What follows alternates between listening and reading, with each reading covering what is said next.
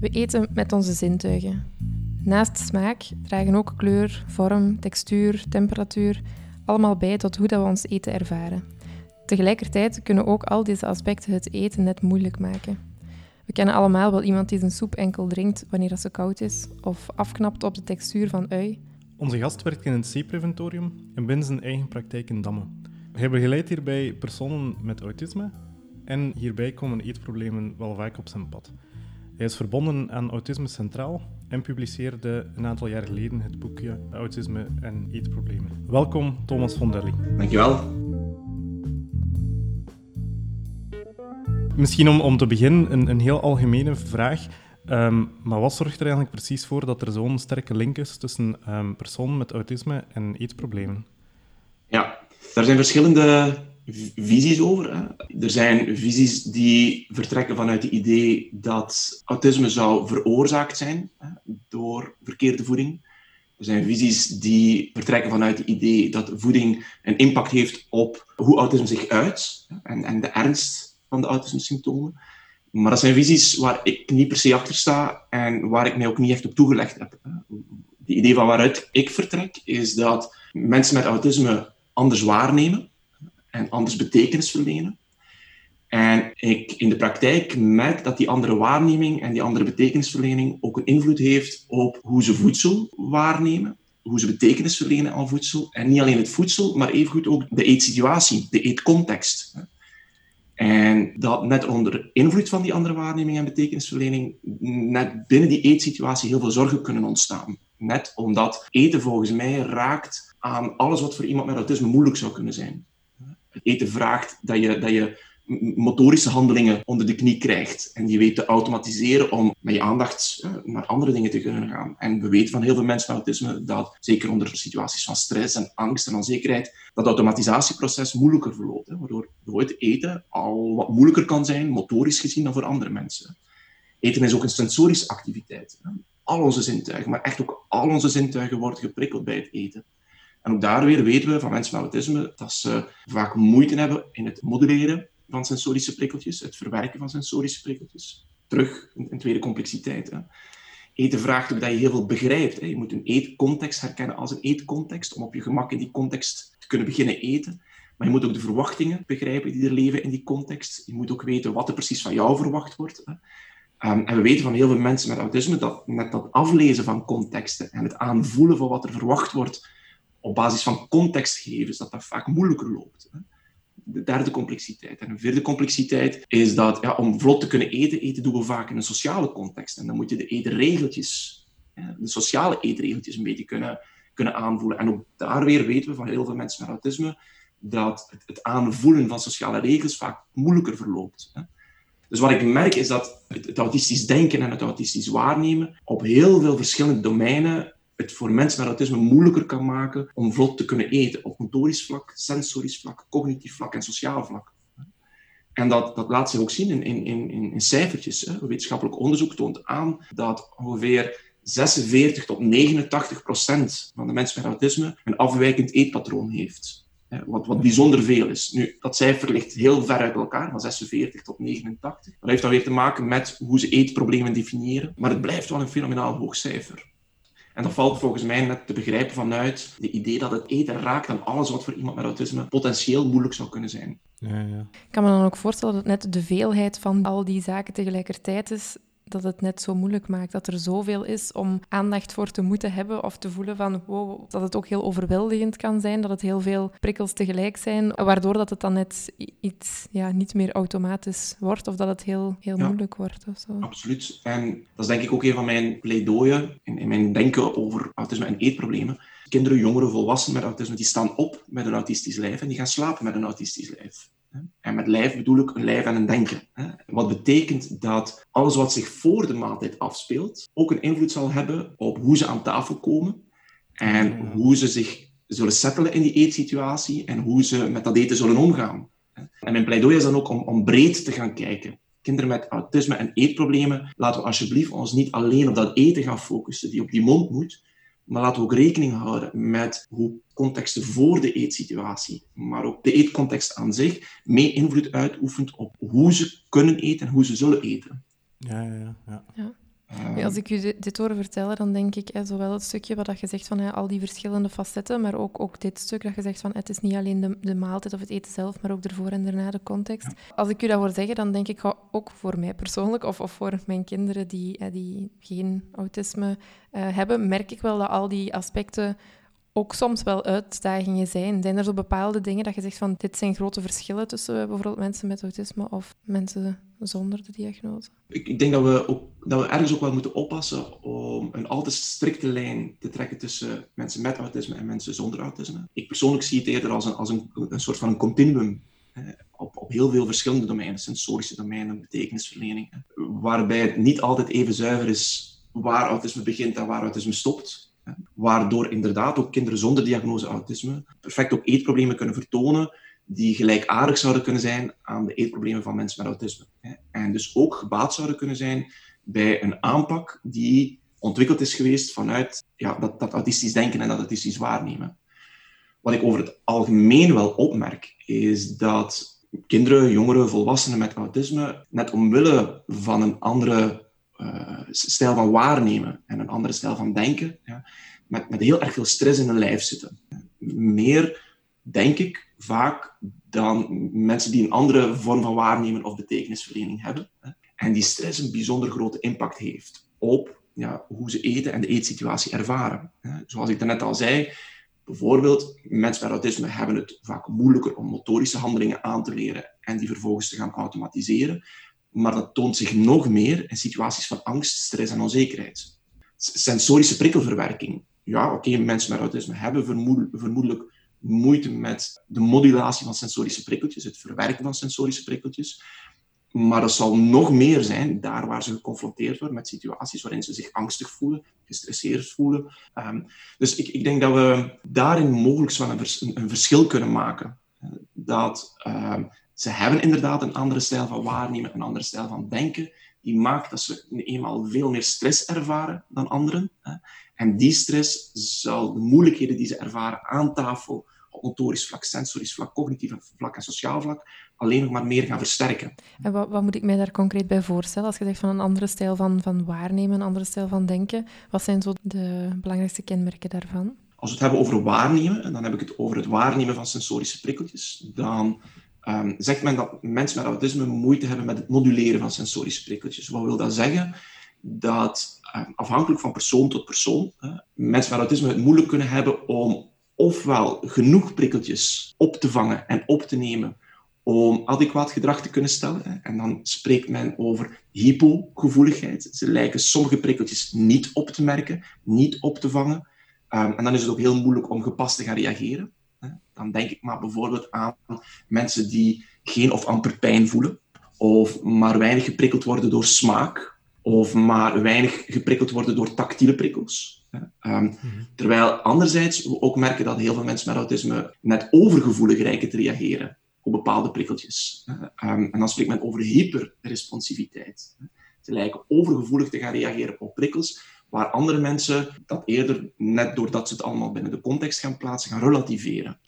En ook dat kan weer uh, uh, eten gaan bemoeilijken. Als je overgevoelig gaat reageren op smaken, overgevoelig gaat reageren op, op, textuur, waardoor die prikkels massaal binnenkomen, ja, dat, dat kan het eten best wel bemoeilijken. Dus dat andere waarnemen, dat kan zowel gaan in de richting van ondergevoeligheid of ondergevoelig reageren, als naar overgevoelig reageren. En sommige mensen met autisme lijken daarin een, een, een bepaalde stijl te hebben, eerder overgevoelig of eerder ondergevoelig. Terwijl andere mensen met autisme moeite hebben met de modulatie aan zich. En dus van over naar ondergevoelig voortdurend overschakelen. Hè, waardoor het voor de omgeving soms heel moeilijk is om nu te zien van, en te snappen van is het nu eerder over of ondergevoelig, want het varieert van moment tot moment, van dag tot dag. Zijn daar ook fysiologische verklaringen voor? Um, is het zo dat, dat bijvoorbeeld die smaakreceptoren effectief gevoeliger zijn of minder gevoelig, of ligt die oorzaak elders? Dat is heel moeilijk fysiologisch vast te stellen en vast te leggen. Dus het blijft bij theorie op basis van gedragsobservaties. Naar mijn weten, maar terug, ik, zeg, ik ben geen, geen neuropsycholoog, uh, nog arts. Naar mijn weten zijn er op dit moment geen theorieën of, of bewijzen voor het feit dat dat effectief ook kan aangetoond worden in hersenregionen of, of noem maar op. We zien dat die drempel waarna de prikkel doorgaat hè, naar de hersenen. Bij mensen met autisme of heel laag ligt, waardoor er massaal veel prikkel binnenkomt, of heel hoog ligt, waardoor het heel veel prikkeling nodig eh, heeft om uiteindelijk door te geraken. Maar je krijgt dat heel moeilijk bewezen vanuit een, een, een anatomisch of een fysiologisch standpunt. Uh, we moeten het gewoon doen met theorievorming op basis van, van gedrag die we zien. Vandaar dat men ook de laatste tijd meer en meer spreekt over. Men gaat niet spreken over overgevoeligheid of ondergevoeligheid, maar overgevoelig reageren en ondergevoelig reageren. Net omdat we niet zeker zijn van is dat effectief nu een grotere gevoeligheid. We zien dat die reactie wel wijst op een overgevoeligheid, maar is dat effectief ook iets wat dat fysiologisch te verklaren en vast te leggen valt? Tot nu toe hebben we daar nog niks voor. Anderzijds zegt men ook dat mensen met autisme anders betekenis verlenen. En dan gaat het veel meer over het denken. En dan grijp ik terug, ja, je hebt veel theorieën over hoe mensen met autisme anders betekenis zouden verlenen. Een, een, een theorie waar we binnen autisme centraal heel vaak naar grijpen is de theorie over contextblindheid. Die ontwikkeld is geweest door Peter Vermeulen. Die eigenlijk stelt dat mensen met autisme het moeilijker hebben om spontaan contexten te gaan gebruiken om betekenis te verlenen en op basis daarvan in te kunnen schatten welk gedrag ze moeten stellen. En dan zou je grofweg twee soorten contexten kunnen onderscheiden. Je hebt een visuele context en je hebt een context, een onzichtbare context. En de visuele context is alles wat je ziet. In een ruimte kunnen dat de tafels, de stoelen, de kasten zijn. En iemand zonder autisme zal daar eerder geneigd zijn om alles te gaan verbinden met elkaar en eerder het geheel te gaan zien. Terwijl we bij mensen met autisme eerder een neiging zien om een betekenisverlening te koppelen aan een detail of een element. Dat bijvoorbeeld heel concreet, als, als, je, als je zou nadenken over wat ligt er hier op mijn bord, dat bijvoorbeeld één ertje, bij wijze van spreken, dan misschien iets heel belangrijks op dat bord kan betekenen, terwijl dat voor andere mensen een deel in het geheel is.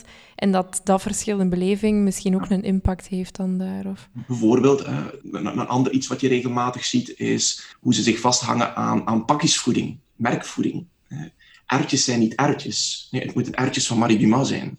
Het, en het moet ook nog eens uit die specifieke winkel komen. Hè. En brood is niet zomaar brood. Brood is alleen maar brood als het ook van die bakker komt. Dus daarin, daarin kan zich dat bijvoorbeeld ook, ook laten, laten zien. En dan zijn er vaak visuele details, visuele elementen waaraan zij hun betekenisverlening gaan vasthangen.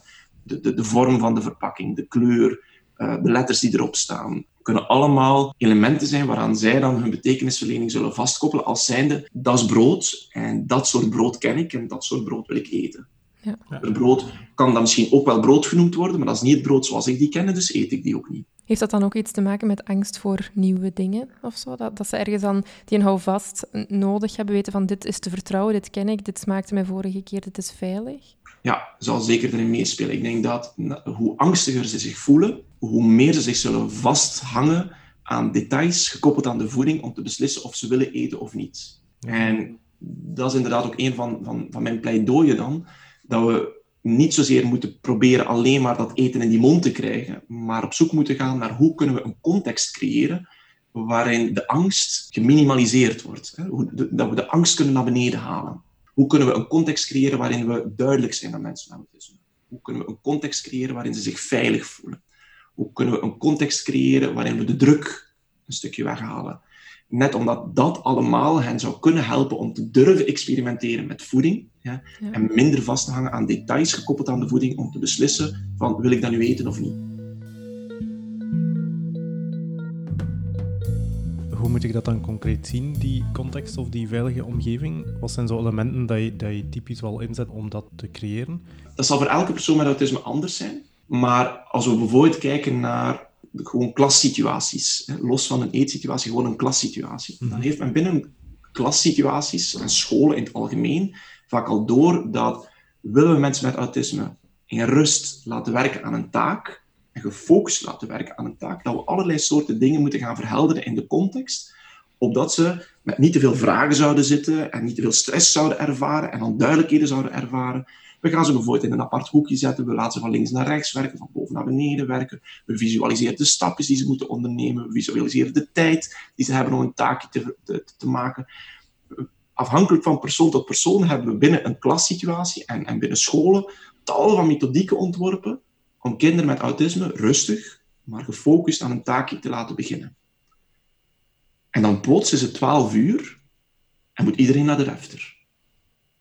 En iedereen in diezelfde refter, iedereen aan grote tafels, in hectische ruimtes, zonder enige vorm van voorspelbaarheid, enige vorm van duidelijkheid, enige vorm van visuele verheldering. En dan verwacht men plots dat iemand met autisme daarin zou kunnen eten, terwijl we goed en wel weten dat mochten we iemand in zo'n situatie een taakje laten doen, dat nooit zou werken. Ja, ja, Mhm. ja.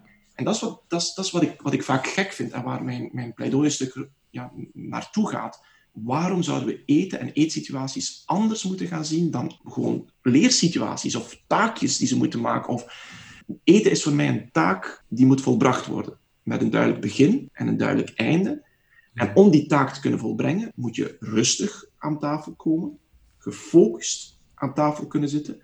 En moet je gemotiveerd zijn om de taak te willen voorbrengen. En dat hangt dan nauw samen met, je moet het gevoel hebben van, maar ik kan dat. Ja, ja, ja, Ja. ja. Als ik u zo hoor vertellen, van het is een taak die, die van begin tot einde tot een goed einde dient gebracht te worden, dat staat dan voor mij bijna haaks op zo wat dat we soms wel koppelen aan eten, zo het gezellig samen zijn, heel ongedwongen. Dat, is, dan zo, is dat dan mogelijk voor, voor mensen die daar zoveel spanning of moeilijkheden mee ervaren, om wel echt gewoon ook te genieten van zo'n moment? De twee hoeven niet per se haaks op elkaar te staan. Hè. Ehm, als jij zegt van rustig en ongedwongen, dan bedoel je, denk ik, sociaal. Samen met anderen rustig, ongedwongen. Hè. Laten we ondertussen ook een klapje doen. En, en daar denk ik van, ja, oké, daar zou het wel eens kunnen dat sommige mensen met autisme het net daar moeilijker mee zullen hebben. Ja. Maar we, we zien dat voor heel veel mensen met autisme, net door te verhelderen, ze rustiger en ongedwongener aan de maaltijd kunnen beginnen. Ja. En in alle rust en in alle ongedwongenheid ook de maaltijd kunnen volbrengen. Maar dat hoeft dan niet per se sociaal te zijn, samen Ja. met anderen, ehm, waar ondertussen ook nog eens gepraat wordt aan tafel. En, en Ja. net daarin zou er een complexiteit kunnen liggen, maar terug, niet voor allemaal, maar voor sommigen. Ik denk dat het heel belangrijk is dat we goed gaan kijken wie is die persoon die voor ons neus zit en wat heeft hij nodig om in alle rust, gefocust aan een taak te kunnen beginnen en dus ook de maaltijd. En dat zal van persoon tot persoon verschillen. Sommigen vinden het net fijn om met anderen te kunnen eten en voor anderen zal het heel veel chaos geven. Sommigen zullen het nodig hebben om heel gestructureerd te weten van oké, eerst dit, dan dat, dan dat. En anderen die zullen denken van zeg, ik ben geen klein kind, laat dat maar gauw weg. Ik weet wel wat er van mij verwacht wordt. Hè? Ja, ja. Dus we hebben geen standaard aanpassingen die je kunt doen, maar wat ik wel weet, is dat we de context niet over het hoofd mogen zien in het creëren van rust en focus en motivatie. Ja, we, hebben die dingen nodig om de basiscondities te creëren om tot eten, maar ook leren eten te kunnen komen. Ja. ja, want als je zegt een taak, dat klinkt dan zo bijna als een, als een opdracht, als zo'n berg waar tegen dat je kijkt. Maar natuurlijk door net dat op die manier te bekijken, door die rust te kunnen installeren, gaan ze ook waarschijnlijk meer rust ervaren, meer kunnen genieten, veel minder angst en spanning voelen rond dat moment, waardoor het net minder een opgave wordt. Ja, absoluut. Inderdaad, ik vergelijk het met een taak om mensen zich er bewust van te laten maken van, ja, maar ja, het- eten vraagt net als het volbrengen van een taakje rust, focus en motivatie. We moeten op zoek gaan naar condities die dat faciliteren. Mhm. Maar wat ik niet zou willen, is dat eten effectief ook gepercipieerd of waargenomen wordt als een taak die moet... Nee, het, het effect die ik wil nastreven is net tegenovergestelde, namelijk dat ze in alle rust en ongedwongenheid effectief ook aan de maaltijd kunnen beginnen, zonder met allerlei andere vragen en onzekerheden te, te kampen te hebben en, en druk te ervaren. Daar wil ik dat ze vanaf geraken. Ja, en inderdaad, ik snap ook wel hoe dat, als het dan gaat over, over ehm, eetproblemen of, of selectief eten, dat er net... ehm, het is heel makkelijk om, om te focussen wat dat op bord ligt, inderdaad. Ehm, maar dat het misschien in essentie daar niet zozeer over gaat. Inderdaad, over die condities en de context. Ja. En, en op zich goh, zou je het zelfs... Ik denk dat leren eten ook een kwestie is van wennen, van gewenning. Hè? Ja. Ehm, aan, aan nieuwe smaken, nieuwe geuren, nieuwe tactiele prikkels. Ab- absoluut. hè. Maar ik denk dat als we kinderen met autisme willen ondersteunen in het leren wennen, we eerst en vooral een context moeten creëren waarin ze kunnen leren. Dus net zoals we een context willen creëren waarin ze kunnen eten, gaan we ook willen een context creëren waarin ze kunnen leren. En opnieuw vraagt leren rust, focus en motivatie. Ja, ja, ja. En binnen zo'n context gaan we effectief nog altijd hen uitdagen tot het wennen aan nieuwe prikkeltjes. Want, want dat, dat moet ook nog altijd gebeuren. Hè. Kinderen die restrictief eten, die kennen gewoon ook heel veel producten niet. Maar willen we ze motiveren om die te willen leren kennen, ja, dan moeten ze wel in een rustig lijfje zitten, een gefocust lijfje zitten en motivatie voelen. Wat kan helpen om, om kinderen of volwassenen te motiveren? Dat is dan, denk ik afhankelijk van persoon tot persoon. Hè. Uh, ook weer. De basis is dat we, denk ik, eerst die context creëren, hè, waarin ze tot rust kunnen komen en gefocust aan tafel kunnen zitten en waarin ze het gevoel hebben van, ik snap dit. Ja, ik snap dit. We kunnen echt niet onderschatten hoe motiverend duidelijkheid kan zijn voor mensen met autisme. Als ze het gevoel hebben van, ik snap dit, ja, dan, dan zijn ze vertrokken. Daarnaast, denk ik, kunnen we ook bijvoorbeeld nadenken over hoeveelheden. Um, hoeveel eten leggen we op dat bord? Ja iemand die eten bijzonder lastig vindt en bijzonder moeilijk vindt, als we die een grote hoeveelheid opscheppen, ja, dan zelfs al zouden we verbaal nog erbij zeggen, maar je mag stoppen wanneer je genoeg hebt, visueel ligt daar een berg waar die geen beginnen aan ziet. Dus die zal nooit beginnen aan zo'n maaltijd. Die zal al, al, weigeren nog voordat hij eraan begonnen is. Ja. Ja. Dus dat kan bijvoorbeeld een manier zijn waarop we gaan motiveren. Een andere manier waarop we kunnen motiveren is door mensen misschien ook wat, wat uitleg gaan geven over hoe dat eigenlijk werkt, eten en leren eten. En waarom het voor sommigen ook zo moeilijk is om te leren eten, waardoor we het een stukje gaan normaliseren. En, en waardoor ze ook kunnen begrijpen uh, welk proces ze moeten aangaan. En dat dat ook normaal is, dat dat moeilijk is en dat dat stapjes vraagt. En dat dat tijd zal vragen. Ook, ook dat kan een vorm van motivatie zijn. We kunnen ook wel op zoek gaan naar hoe we het allemaal aangenaam kunnen maken. Het eetproces of het leerproces, naast het verduidelijken voor iemand met autisme. Hoe we er ook een speels element in kunnen krijgen. Weliswaar altijd rekening houden met wat dat speels is voor de persoon met autisme, want dat is niet per se wat ook voor ons speels is. Hè. Mhm. Eh, dus je hebt verschillende manieren om motivatie op die manier te gaan vergroten. Ja.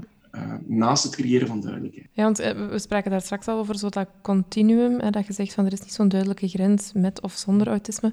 Ik denk dat we allemaal in onze omgeving wel weten dat er zijn mensen die alles lusten, om het zo te zeggen. Er zijn mensen die hun neus ophalen voor heel veel dingen. Hoe gaat het daar mee om? Hoe kun je jezelf... Hè, want de, zijn dat dan de, de voorwaarden dat je probeert te, te scheppen om mensen te motiveren? Zouden die ook gewoon kunnen doortrekken naar, naar iedereen? Ik denk dat wel, alleen gaan we inderdaad moeten kijken naar de persoon die voor ons neus zit om te zien wat motiverend werkt. Ja.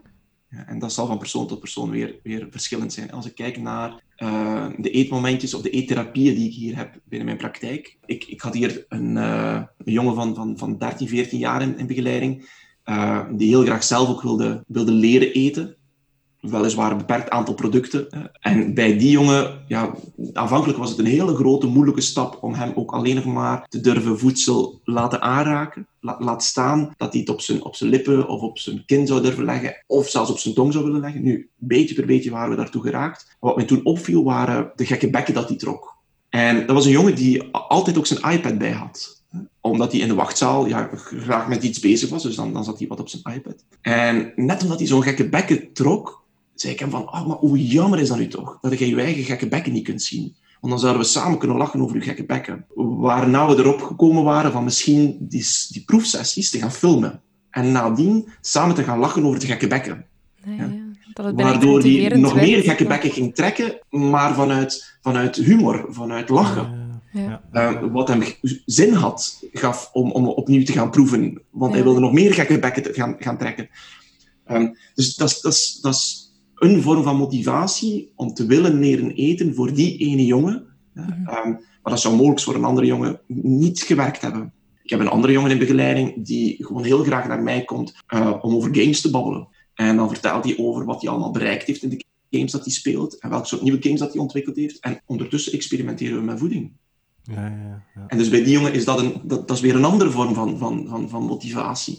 Um, bij nog een andere jongen, dat was dan een jongen van 18, 19 jaar, die, die had de overstap gemaakt van het middelbaar naar het hoger onderwijs.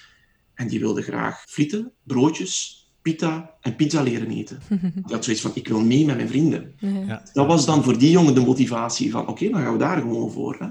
Ja. Uh, dus wat motivatie is, dat is van persoon tot persoon afhankelijk, of je nu met iemand met autisme te maken hebt of niet. Mm ja. Uh, maar dan voel je denk ik ook, zeker bij dat laatste voorbeeld, hè, dat mijn streefdoel in het leren eten is niet dat mensen altijd, overal, alles graag leren eten. Mhm. Want als ik die lat voor mezelf daar leg, dan, dan, dan, dan, dan wordt dat onbereikbaar. Ja. Ehm, ik herformuleer doelstellingen vaak aan de hand van twee concepten. Dat is het medische en het sociale.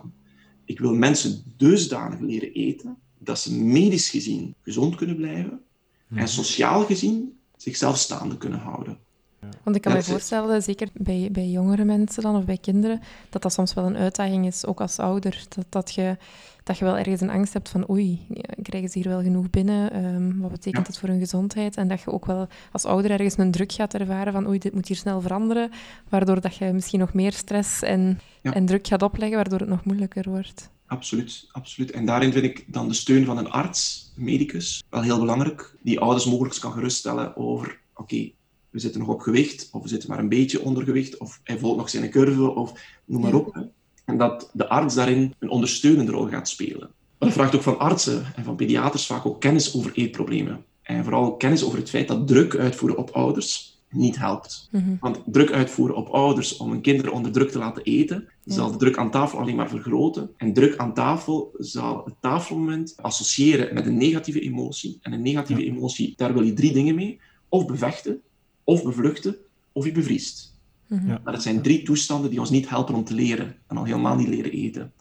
Dus ik denk dat we de geruststelling nodig hebben van een medicus met kennis van zaken over eetproblemen die ouders eerder ondersteunt dan verder onder druk zet. Ja, want ik ging net zeggen, als je dat zo zegt van, van als ik de lat leg, dat iedereen alles altijd overal graag lust, dat is niet mijn doel. Maar maatschappelijk zit je wel met, met het feit dat hè, zo een kind die alles lust, dat wordt echt als iets goed gezien. Hè. Dat, dat krijgt lof van, amai, hè, die lust echt alles. Maar als ik je zo hoor, dan is er eigenlijk medisch gezien, is dat helemaal niet nodig. Van waar komt dat idee dan eigenlijk, dat alles lusten? Of, of zijn er nog andere voordelen aan, aan alles lusten? Um...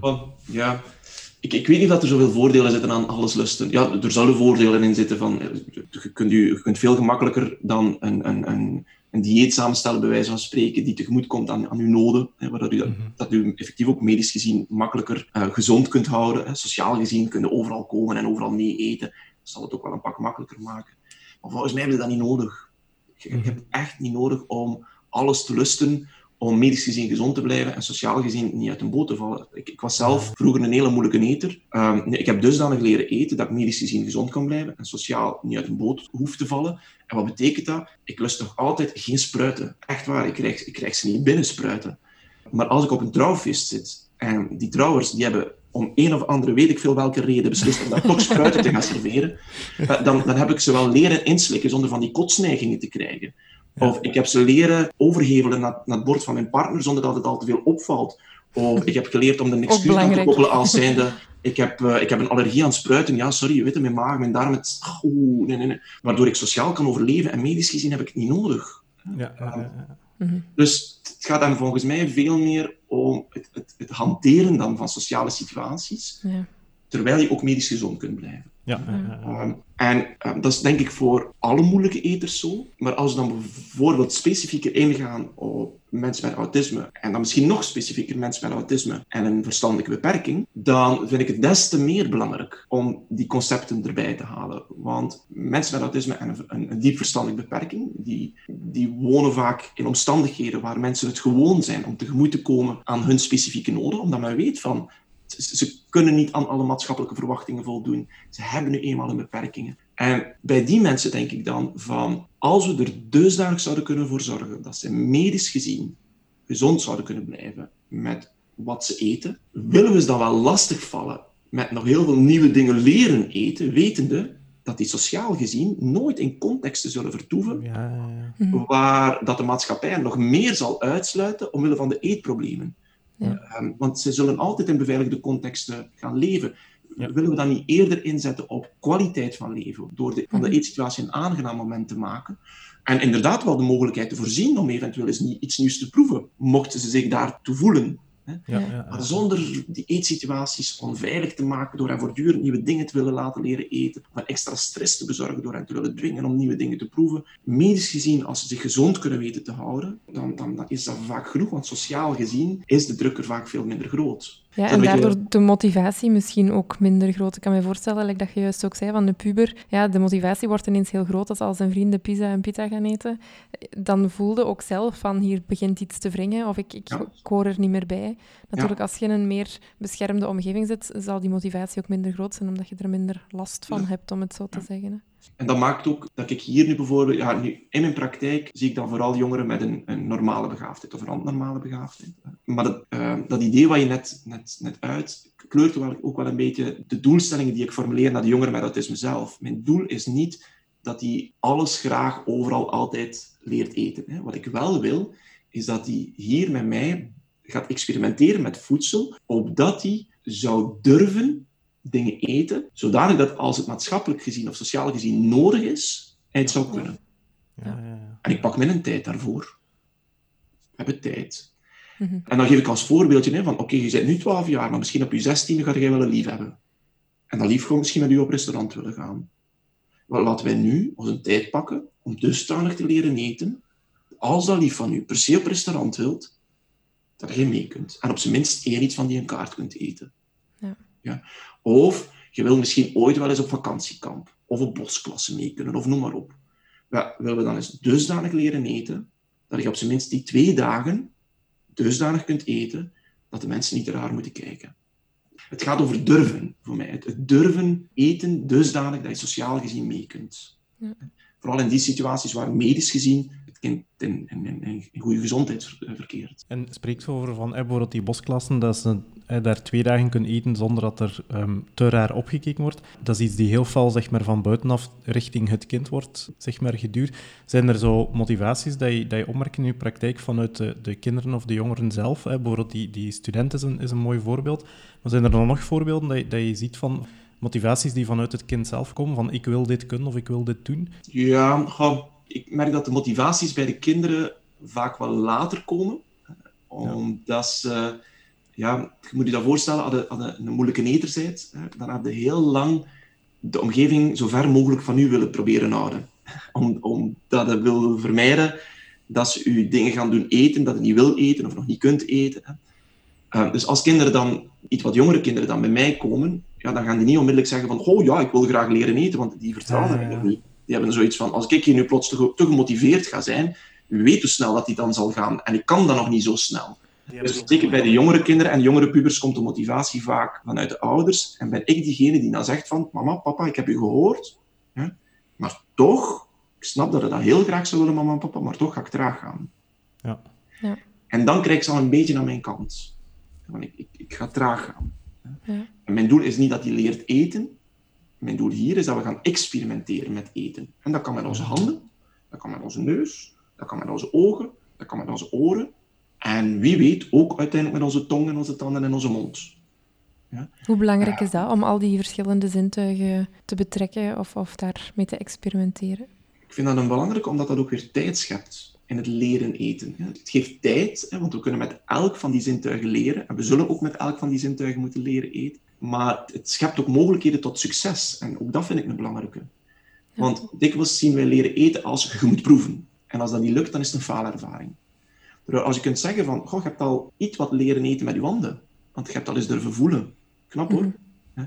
En je hebt al durven wrijven. Je hebt alweer iets meer geleerd. Je hebt het al eens tegen je kin durven leggen. Goh, weet je, je hebt alweer iets meer geleerd. Je hebt het al eens durven beruiken. Door het te gaan opdelen als een leerproces met elk van die zintuigen, schept er niet alleen tijd, maar schept ook de mogelijkheid om succeservaringen te creëren. En dat is een hele belangrijke. Je moet het mhm. gevoel hebben dat het kunt ja. om tot leren eten te willen komen. En dat, dat je daar wat vat op hebt. En, en daarvoor mogen we geen al te grote stappen nemen. Ja.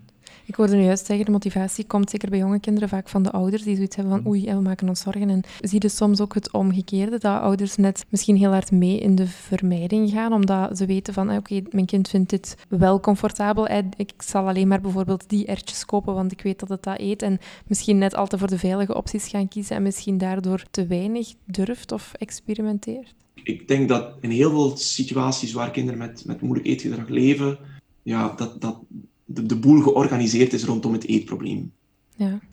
Vermijdend, ja, het is een stukje vermijdend, inderdaad. Uh, maar tegelijkertijd wil ik het ook snappen vanuit draagkracht. Eten doen we zes keer per dag.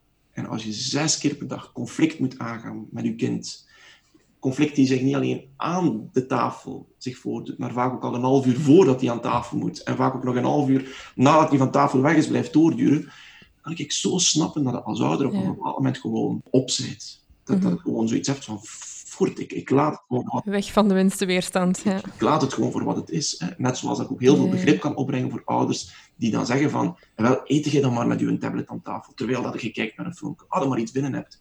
Mhm kan dat snappen. Uiteindelijk is die thuis niet alleen een thuis voor de kinderen, maar ook een thuis voor de ouders. Vaak nadat ze um, een hele dag gewerkt hebben, uh, ook nog andere kinderen hebben, die vaak ook nog eens af en toe moeilijk doen. Ik, ik kan, dat, kan dat snappen. Dus is het vermijdend? Ja, en tegelijkertijd is het ook een vorm van overleven. Waardoor dat, dat ik ook naar ouders toe zacht wil zijn. en begrijpend wil zijn. Ik, ik ga ouders wel mee betrekken in het leerproces. Hè, en ga ook wel vragen om zelf een aantal aanpassingen te doen. Maar ook dat is een onderhandelingsproces om te kijken van, wat was haalbaar? Is mogelijk? Mhm. Ehm, nu, ja. later, hè, ik, ik, wil oppassen van niet al te snel met al te veel adviezen af te komen, die dan uiteindelijk toch weer tot faalervaringen zullen leiden. Ook ouders moeten we een beetje beschermen daartegen. Hè. Beschermen tegen een te grote overlast die we ze bezorgen, maar ook beschermen tegen faalervaringen.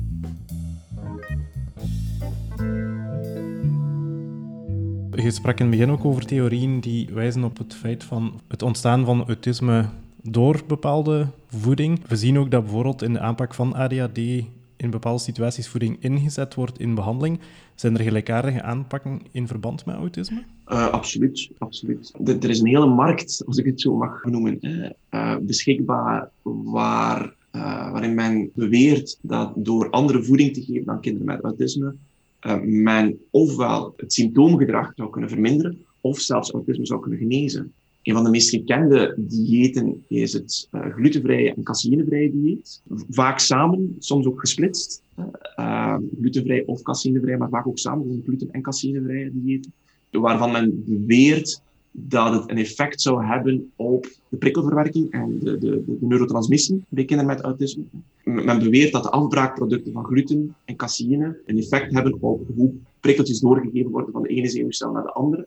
En dus ook effect kan hebben op het verschijnen van autistisch gedrag, het vertonen van autistisch gedrag. Nu, daar is heel weinig wetenschappelijk bewijs voor. Dat is al één. Uh, als er al bewijs voor zou zijn, dan is dat vaak op hele kleine onderzoeksgroepen. En een tweede iets, denk ik, die we moeten meenemen, is dat het vasthouden van een gluten- en caseïnevrije dieet bijzonder belastend is voor ouders. Het is ook nog eens bijzonder duur voor ouders. Ja.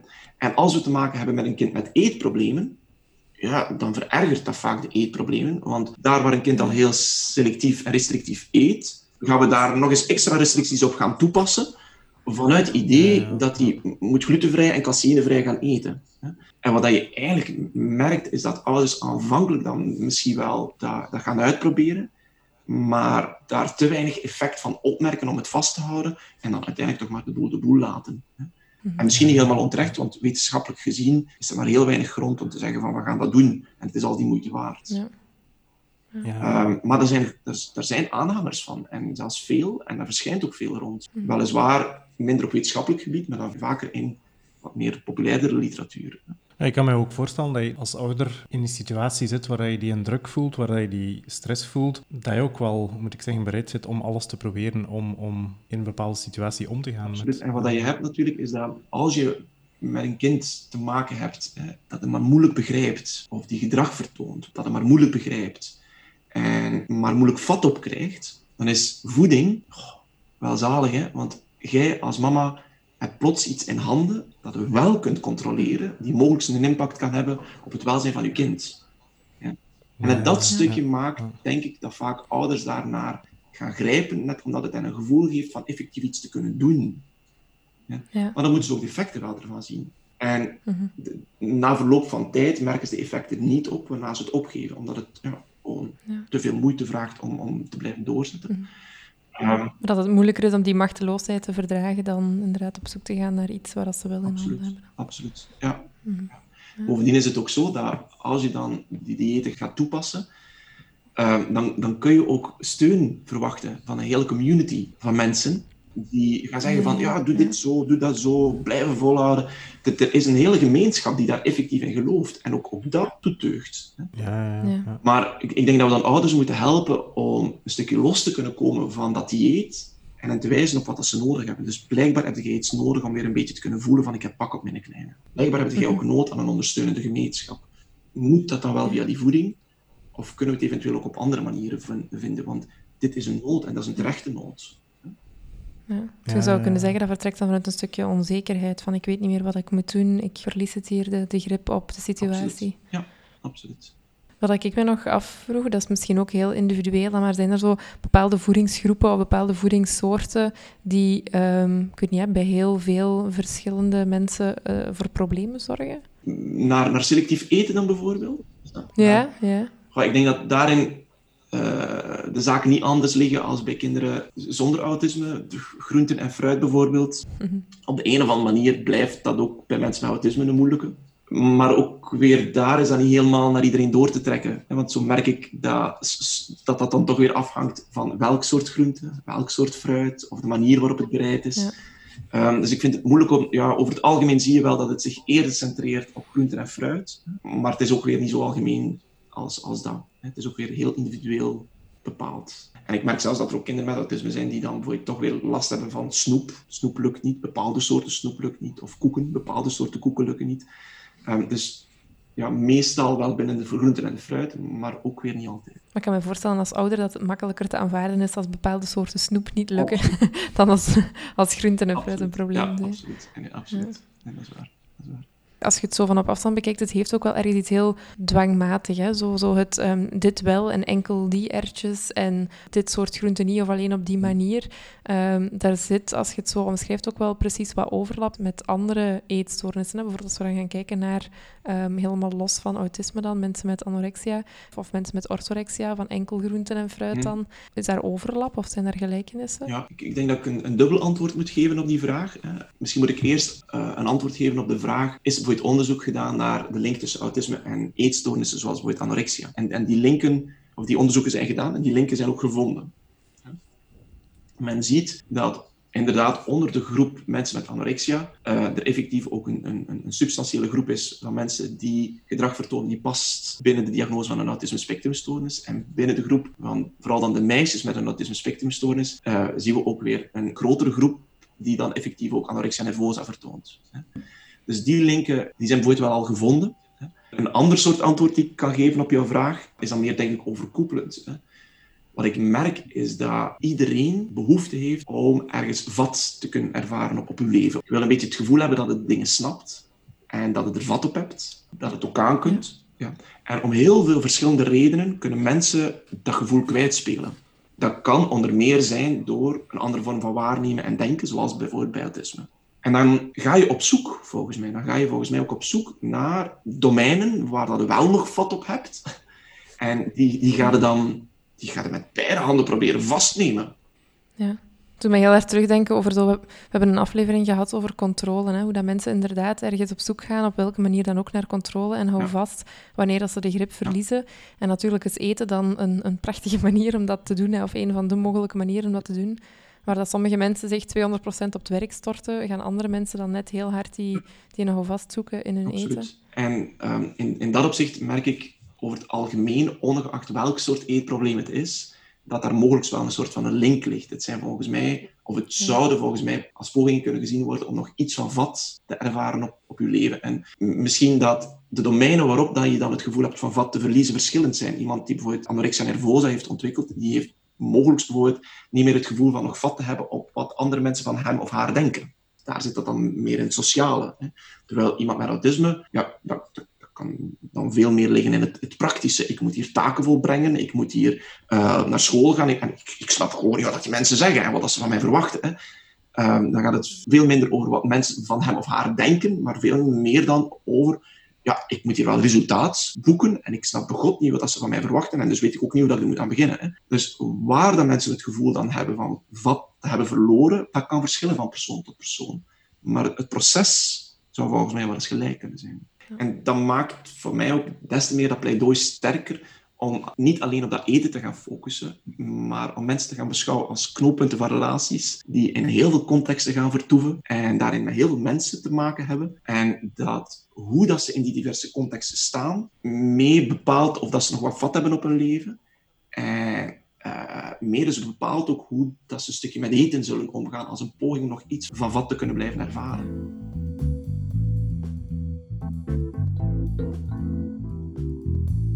Ik kan me voorstellen, je kunt, op verschillende manieren voedsel aanbieden, maar het blijft wel natuurlijk datzelfde voedsel. En, en je sprak zelf al over die focus op details vaak. Hoe werkt dat bij mensen met autisme, de presentatie van? Presentatie kan er zeker toe doen, maar dan voor, ja, dat is een moeilijke vraag om zo in het algemeen te beantwoorden. Het, kan er zeker toe doen. Hè. Ik denk maar bijvoorbeeld bij kinderen die uh, visueel snel overprikkeld worden, kan ik me inbeelden dat als op hun bord er een, eh, een grote stapel voeding ligt, ja, dat dat overweldigend overkomt en, en ze er dus niet aan zullen beginnen. Of dat alles door elkaar ligt. Als alles door elkaar ligt, ja, ze dat ene grote chaos gaan ervaren en ze nodig hebben om kleine porties te ervaren of te zien op hun bord, die allemaal mooi gescheiden blijven van elkaar. De presentatie kan er ook toe doen, daar waar kinderen bepaalde verwachtingen hebben omtrent het voedsel. Ik denk maar bijvoorbeeld kinderen die geleerd hebben dat worteltjes, dat dat uh, rondekes zijn die zo schoon gesneden zijn op een dikte van een halve centimeter. Ja. Als die kinderen horen van, ah, we eten worteltjes vanmiddag en dus die rondekes verwachten, maar plots zien dat er van die draden liggen, namelijk geraspte wortel, ja, dan zal op die manier de presentatie er ook te doen voor hen.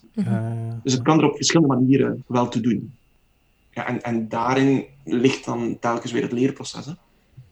Het leren zien dat worteltjes op verschillende manieren kunnen gepresenteerd worden. En dat er misschien ook wel verschillende soorten smaken zal hebben, maar allemaal best eetbaar is. Ik merk bijvoorbeeld, dat is, nu uh, misschien iets, maar bijvoorbeeld de, onze, onze meisjes hier in huis, uh, ja, het zijn twee uh, kleutertjes, van het moment dat wij de, de sla en de tomaat een beetje presenteren als, als, als een clown of een kikker, of, allee, dan gaat dat veel vlotter. Hè?